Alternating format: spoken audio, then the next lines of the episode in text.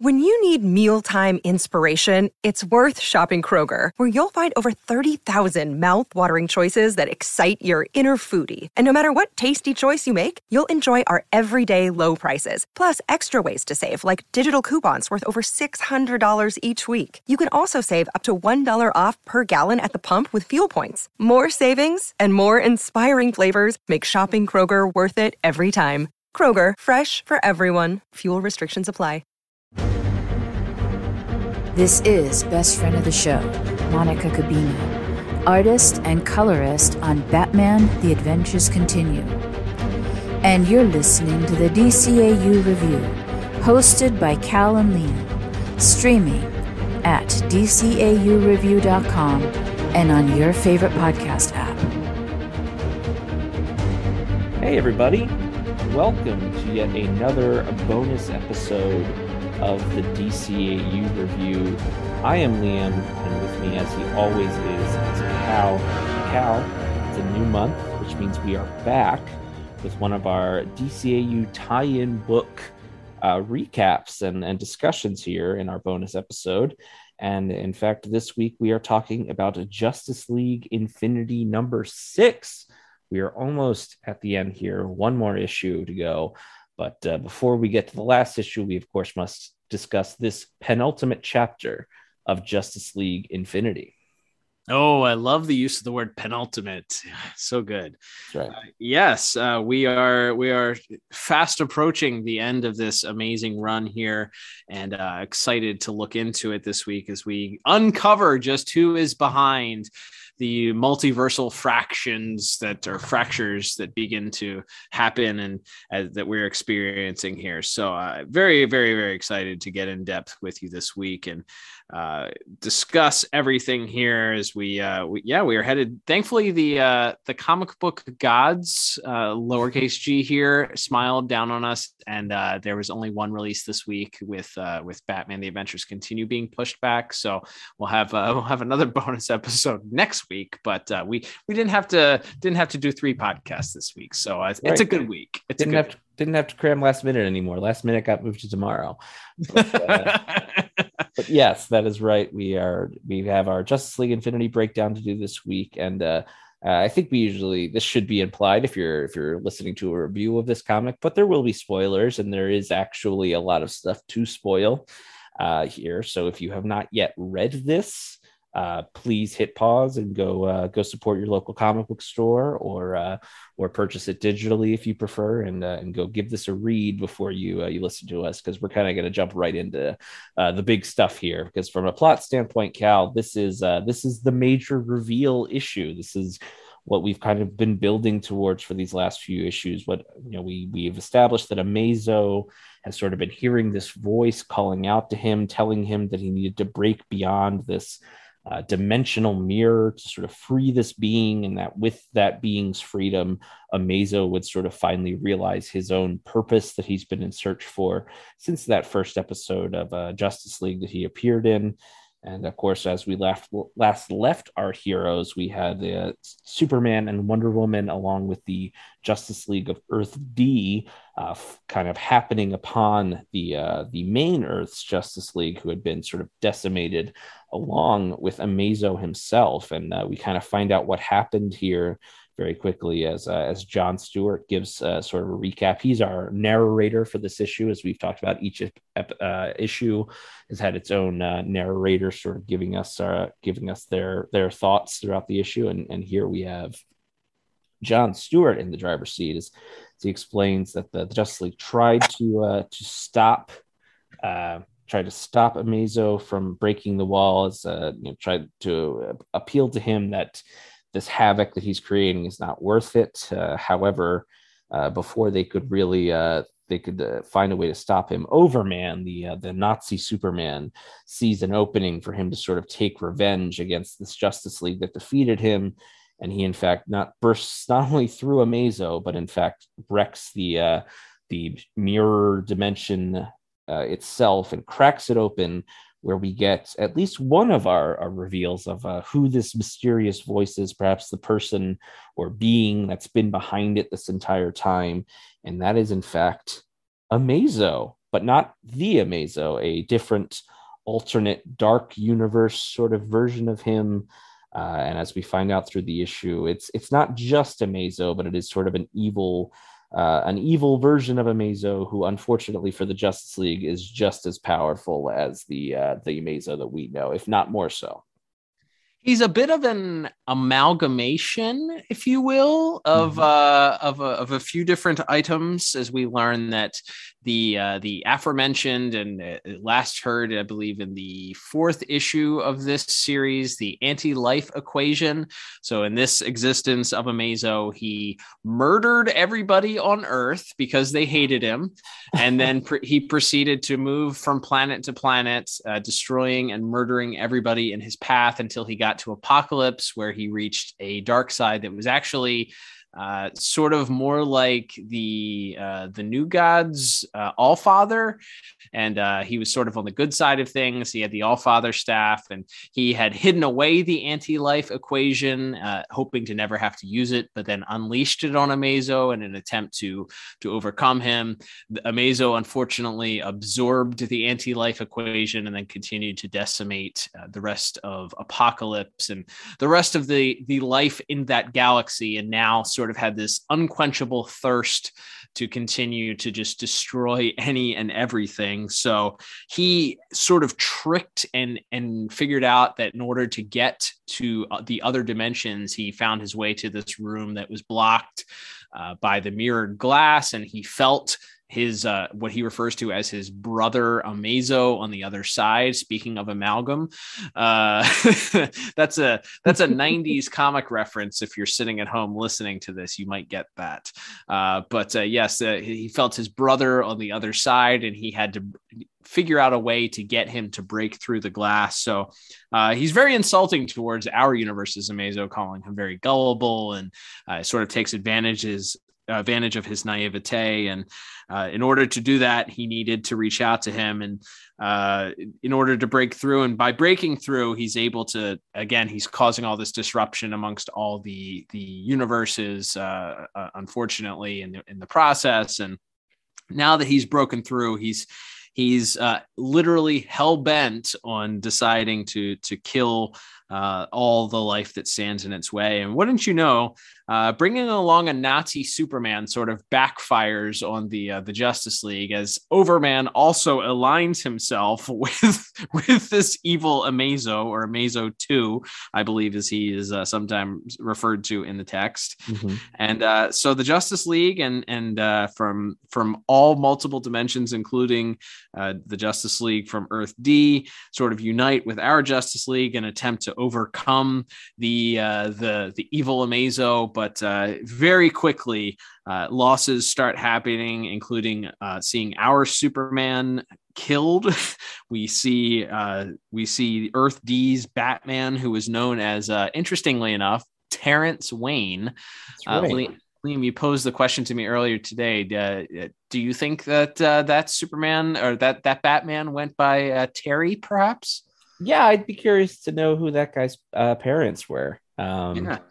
Uh, spoiler alert, but uh, yeah, I, I, think that's uh, there's that. You know, there are very few coincidences in uh, in DC Comics, as, as we all know, in comics in general. So yeah, I, I when I heard when I saw that uh, this particular Wayne was named Terry or Terrence, as he's referred to, I was like, well, that can't just be there to be there. That has to be a, uh, of course, a Batman Beyond reference. So uh, yeah, he's flying nice. the world back too, as we will talk yeah, about. Mentioned, I believe that his uh, his spine was broken by the Joker. Uh, we get a little bit of expository dialogue from uh, the Earth D Superman after he sees him die and tells him that even after you know his spine was severed, he he continued to fight crime. So I guess that that really bad also is like how he he gets around everywhere. So it's also it's like his uh, his battle weird like that big gold uh, like rocket sled that Professor X had in the 90s X Men cartoon. Uh-huh. Uh-huh. uh, that's his version of this. Uh, lots of Marvel references, and we're not done yet because, uh, yeah, as you mentioned, the uh, the the Overman, the Nazi Superman, sort of acting as the herald here of uh, of Amazo 2 and and confronts and, and helps destroy some of the Justice League and uh, and then is sort of finally silenced by the Earth D Superman. But uh, despite everyone in a, in a great panel, by the way, that we'll talk yes. about in a second. yes, absolutely. Uh, as as we established last issue, uh, Earth D Superman uh, very much relishes the chance to punch a Nazi even in uh, in these moments. But uh, but yes, as uh, as the the battle sort of continues to unfold, the league begins to lose and. And we get a pretty, there's no blood, but there's a pretty gruesome death of Shayera specifically. Um, and as we come to find out a few pages later, uh, all of the leaguers are actually still alive, and this was sort of uh, the the Amazo two sort of toying with them by showing them this this deep dark nightmare. As mentioned, he's he's mixed with or combined with the anti life equation, and it sort of created this very sadistic side in him, wanting to make them see the these terrible things and this, feel this terrible loss. But it's actually twofold as uh, as John Stewart's uh, uh, narration lets us know, because not only does John experienced the the heartbreak and the sadness of seeing Shayera, you know, his one of his great loves, uh, die in, in in his arms. But Vixen is sort of it's made very clear that Vixen sees that in his heart of hearts, if there's one woman that he loves, it's Shayera and not her. So there's like it's a double edged of not only is John experiencing this tremendous pain, but it's also Vixen seeing John in such pain over another woman is also sort of creating this like auxiliary pain. It's very, it's a very uh, like a good double edged uh, plan, sadistic plan by the, by our villain here. But uh, yeah, from there it's it's sort of established that this was all sort of a hallucination that he he uh, put them through just to sort of toy with them and and uh, J'onn, the two Martian Manhunters try to sort of break everyone out of it, but they're still sort of paralyzed and unable to move. Uh, our Amazo sort of reappears and tries to reason with uh, with the evil Amazo, but uh, but it's not to be. As he sort of blinks the the good Amazo out of uh, out of existence, and we are left on our last page with a, a promise from Amazo to the evil Amazo that he will unleash anti life on all of creation.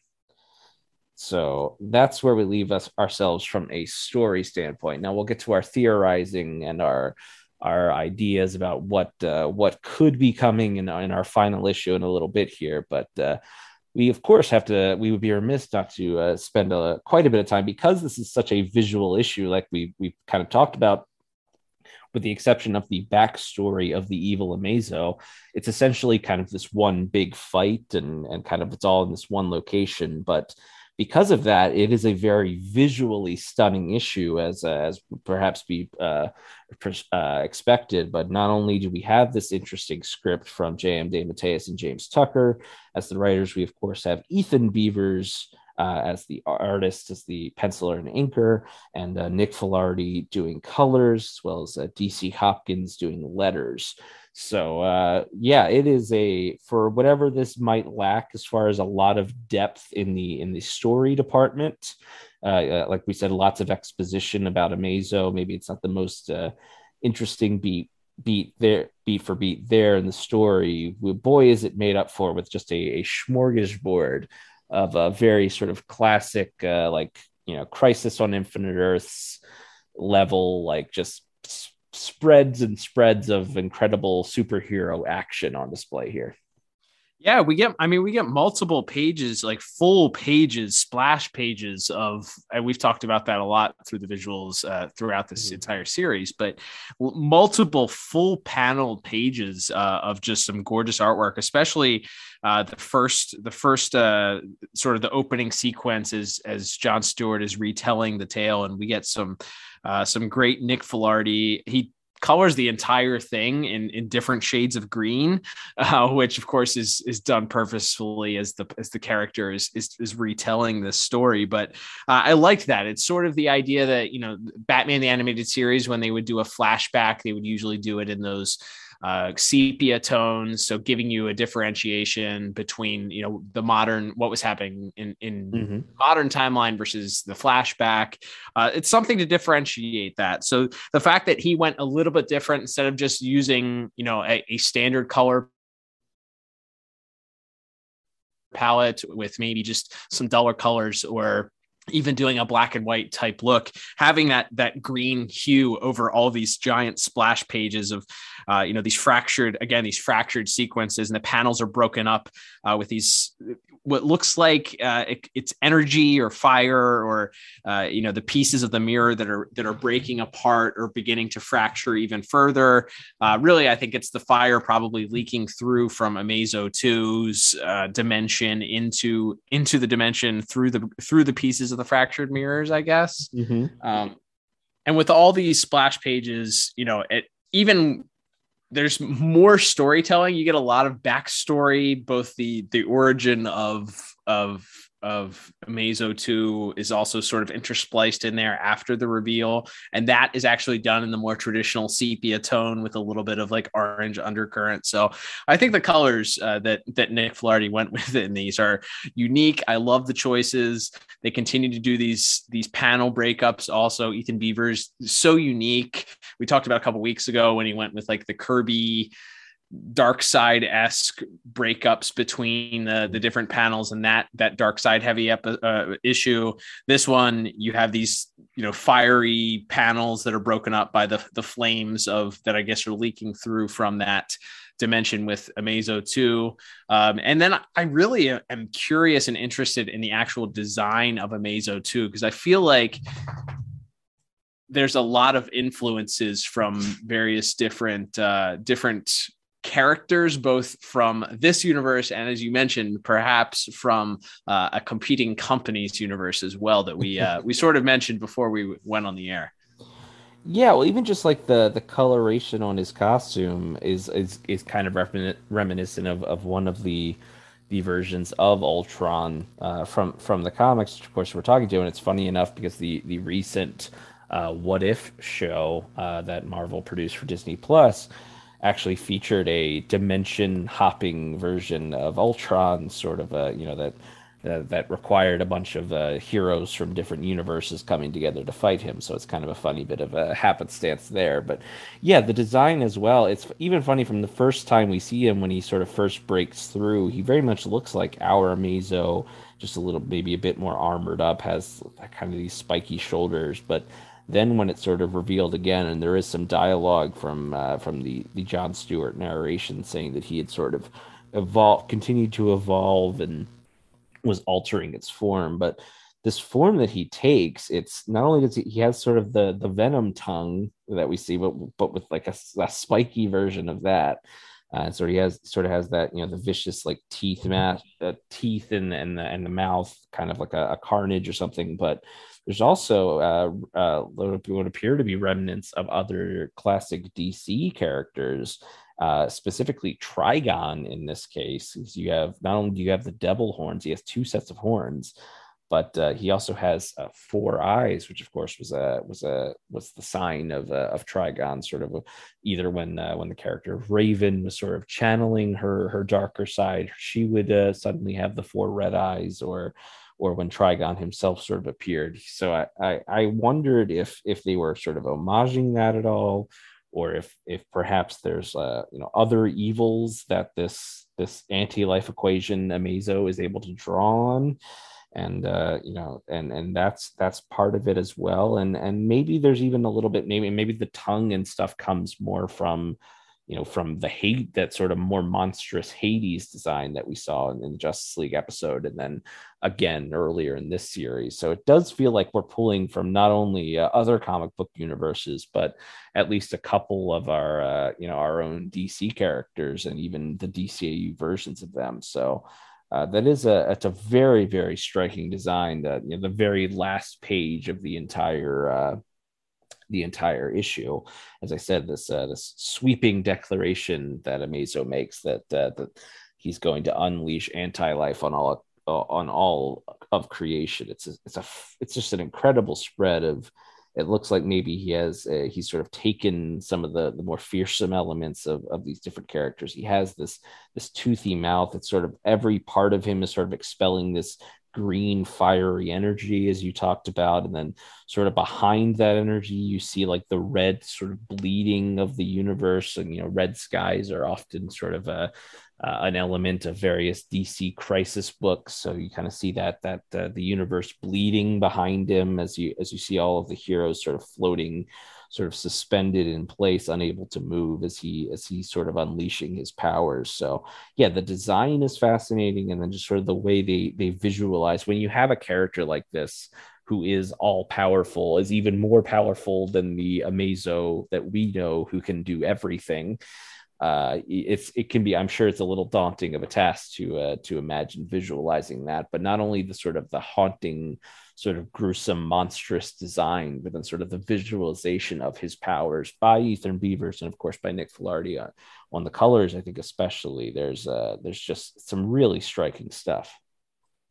Yeah it looks like they had a lot of fun doing that and i know that uh, just from uh, from Mr. Filardi's Twitter and and from Ethen Beavers on his Instagram. Just they're they're having a lot of fun and being able to work in this world and certainly work on this mm-hmm. project mm-hmm. and kind of having a lot of freedom to bring the visuals that that they they can imagine from the story from the story to life. So uh, yeah, this it, it continues to kind of show throughout here. So this character that's clearly uh, sort of a, a brand new take on the the Justice League version of the the Ivo android known as Amazo is uh is pretty awesome. They got to kind of flex their creative muscle and just what that what that looked like, whether or not uh, you know the the writers J.M. DeMatteis and and Mr. Mr. James Tucker had anything to uh, any influence at all. You know, we're not quite sure, but it bringing it to life certainly was was done by uh, the, the, two gentlemen on art that continue to have have lots of fun. And uh, there's even you know just solo panels. Even when we get back to our standard breakdown of like a you know a normal six or or nine panel uh, layout here. There's some some great individual panels throughout the fight. You know, there's a there's a particular Overman uh, shot where he's uh, he's sort of just expressing uh, as just before he go- gets his uh, his teeth knocked out, literally teeth knocked out by Earth D Superman. There's a there's a shot of him with his eyes completely red. There's this this subtle slight hue of red on one side of his face, and he's clearly expressing this this uh, bit of hatred and then the next page that you get is this half splash page of Superman uh, from Earth D knocking his teeth out and giving him, uh, you know, telling him to please shut the hell up, which is so so great. Um, but then even further on, we get it. You know, we get a panel as as John witnesses Shayera's, as you mentioned, her gruesome death of her wings getting ripped off. Um, you know, there's a there's a shot of John of, of John Stewart there, just yes. in disbelief, calling out. You can hear you can hear Phil LaMarr screaming that line. Uh, you know, if if you're if you're reading this and just the expression on his face of terror and sadness and disbelief, like all encapsulated um, in that yeah that though i was gonna i'm glad you mentioned that i was gonna i was gonna bring that up and then kind of forgotten but yeah, that that from the shot of him first sort of seeing her die to uh, that shot of him very much in the you know kind of this the Superman Supergirl classic Crisis on Infinite Earths uh, cover by George Perez, you know, sort of cradling her in her arms, and then again that these three it's just these three quick panels in succession here of we see Vixen sort of floating down and and John is looking down and then you see him look up with a with a tear in his eye towards Vixen, and you just see this this look of of just confusion and sadness on Vixen's face as well. And that's one of the things we've talked about is is the way that you know Ethen Beavers has has taken this DCAU style, this Bruce Timm style, and uh, and really added, and maybe the element that I think he sort of added his own unique flavor is just the the really added emphasis on on these these reaction shots that we get throughout these six issues that you know you really feel the emotion that the character is feeling. And you know it isn't it isn't the same uh, panel to panel. As you said it's sort of that initial shock and and horror that he feels that just gives way to this deep grief and sadness and and and then sort of again you know I, that that one panel of Vixen as she sort of realizes you know along with along with John that that he truly only at the end of the day will will ever really truly love Shayera. The the the, the deep you know grief on his face and the sort of confusion and sadness on hers just really stood out to me. And just the the the overall expressive nature so many shots uh, you know as, as you already mentioned the the overman and, and earth d superman interactions as well as as well as the uh the two martian manhunters sort of trying to fight uh fight off the the mind control that they're they're dealing with as well. There's so many great sort of expressive faces that are that are really just add and really make you feel what what the characters are feeling. Yeah it's it's uh, again you know it's it's a testament to uh, mr beaver's ability to you take a two day 2d image and you uh, you're able to express emotion through that you know without any any vocals without with it, just literally words and images on a paper and you can feel the emotion that that these characters are are experiencing, whether it's through the sadness or the loss, or uh, you know being fed up with hearing a, a Nazi taunt you for for you know several panels worth of materials. So um, or just like the dripping of evil like that's coming off of this giant creature here who uh, at the culmination of the of the issue as as both martian manhunter martian manhunter i think is what we determined was the plural so. the plural of that. Uh, both martian manhunter are uh, you know are are determining that this is not fact actually happening. It's a figment of their imaginations. Uh, you know there's a sadistic grin that that he gets on that Amazo 2 gets on his face talking about how he enjoys the torture uh, that he's going to bring them by this impossible odds that feeds their souls and how uh, then that that final page reveal of him uh, after he's seemingly again we're unsure seemingly destroyed our universe's Amazo, uh, just him sort of standing above all of the uh, the Justice League as they're sort of all suspended in animation, swirling around him, and uh, him with this beautiful Kirby crackle behind him, with this swirling uh, swirling fire mixed in with it, and uh, him declaring that he's going to unleash the anti-life on all of creation. what a way to end that end that issue and, and kind of leave you hanging. So, yeah, great visuals, amazing, amazing artwork this week. I think that the the the decision to go with so many splash pages we talked about this before uh, you know when we we started seeing this as as a theme throughout the books but it in some ways that can uh, you know inhibit you because you have limited space at that point to tell the story but i feel like for this is issue specifically, uh, man, what a great job that uh, that you, you, of using them to really make the stakes feel really high in these in these scenes and really make this battle seem larger than life and, and the impact that's going on and the, the war going on around them make it really feel uh, like like the stakes are, are pretty high here. Yeah, absolutely, and and I mean you and this is I think one of the the most fun parts of this is you know we've seen time travel in in the original show. We saw you know we saw time travel. We saw multiple alien invasions of different kind and and and you know big bads for the league to fight and you know and lex and brainiac and, and Darkseid and some of those you know these these really big bads. And it's just interesting and fun to see something that feels really on its own it's completely on its own level and uh, it feels like it is new ground. We aren't just kind of going back to this world and kind of retreading old stuff to see them have to face a foe that is so different and so unique and uh, and and but still feeling completely authentic to something to a, a, bad guy that could have appeared you know maybe if we had gotten one more season of the show uh, back in the day so I, I really think that you know between the the writing of uh, Mr. DeMatteis and Mr. Tucker and then the the incredible art from uh,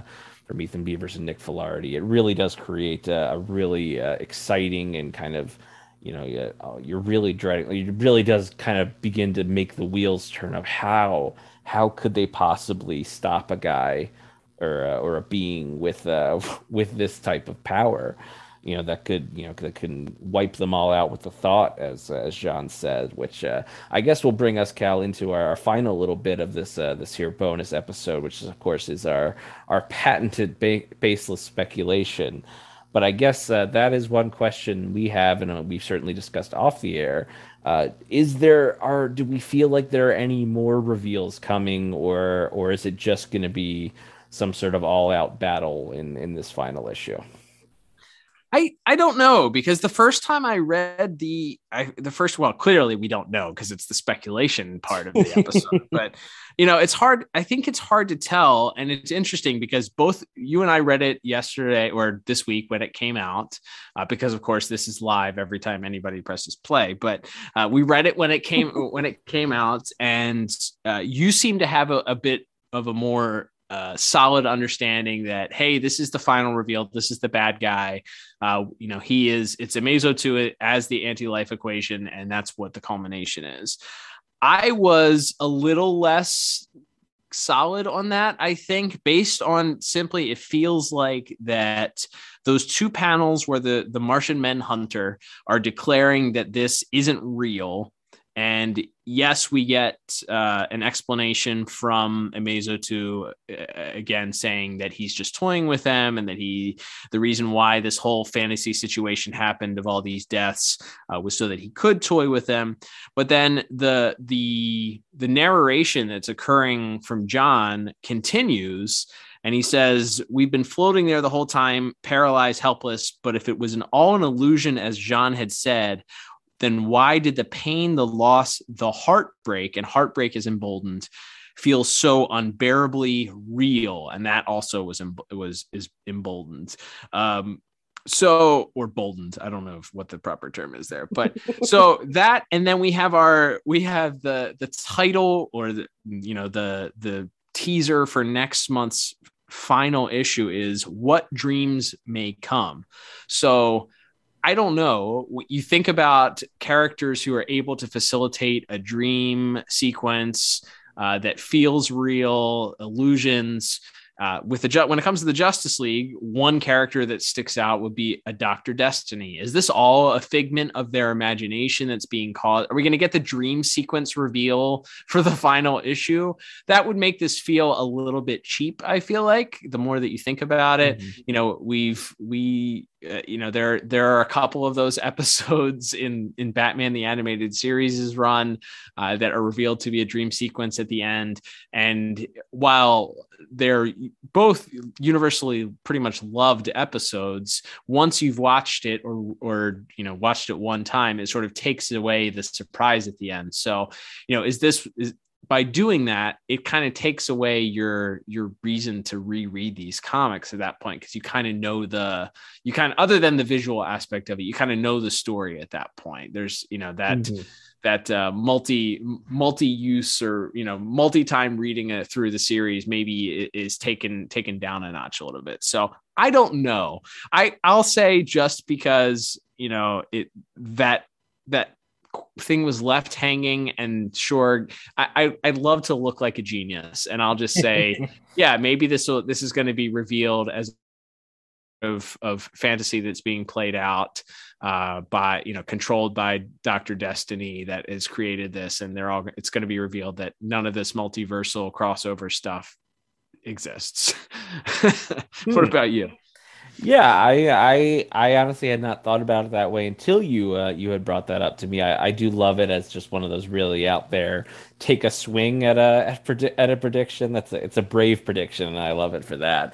Um, yeah, I do think there has to be something that counteracts both this Amazo's incredible power and the anti-life equation, and we see Amazo disappear at, at the end of this issue, but you have to assume he's the one that's not actually dead.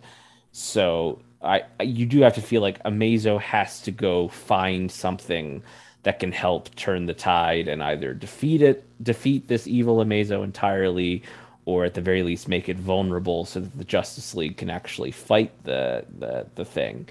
So I do wonder like what what like Deus Ex Machina uh, device or what you know previous artifact they could they could potentially bring out of the uh, the toy chest and, and bring back from either a previous Justice League episode or or from somewhere deep in the DC Comics lore.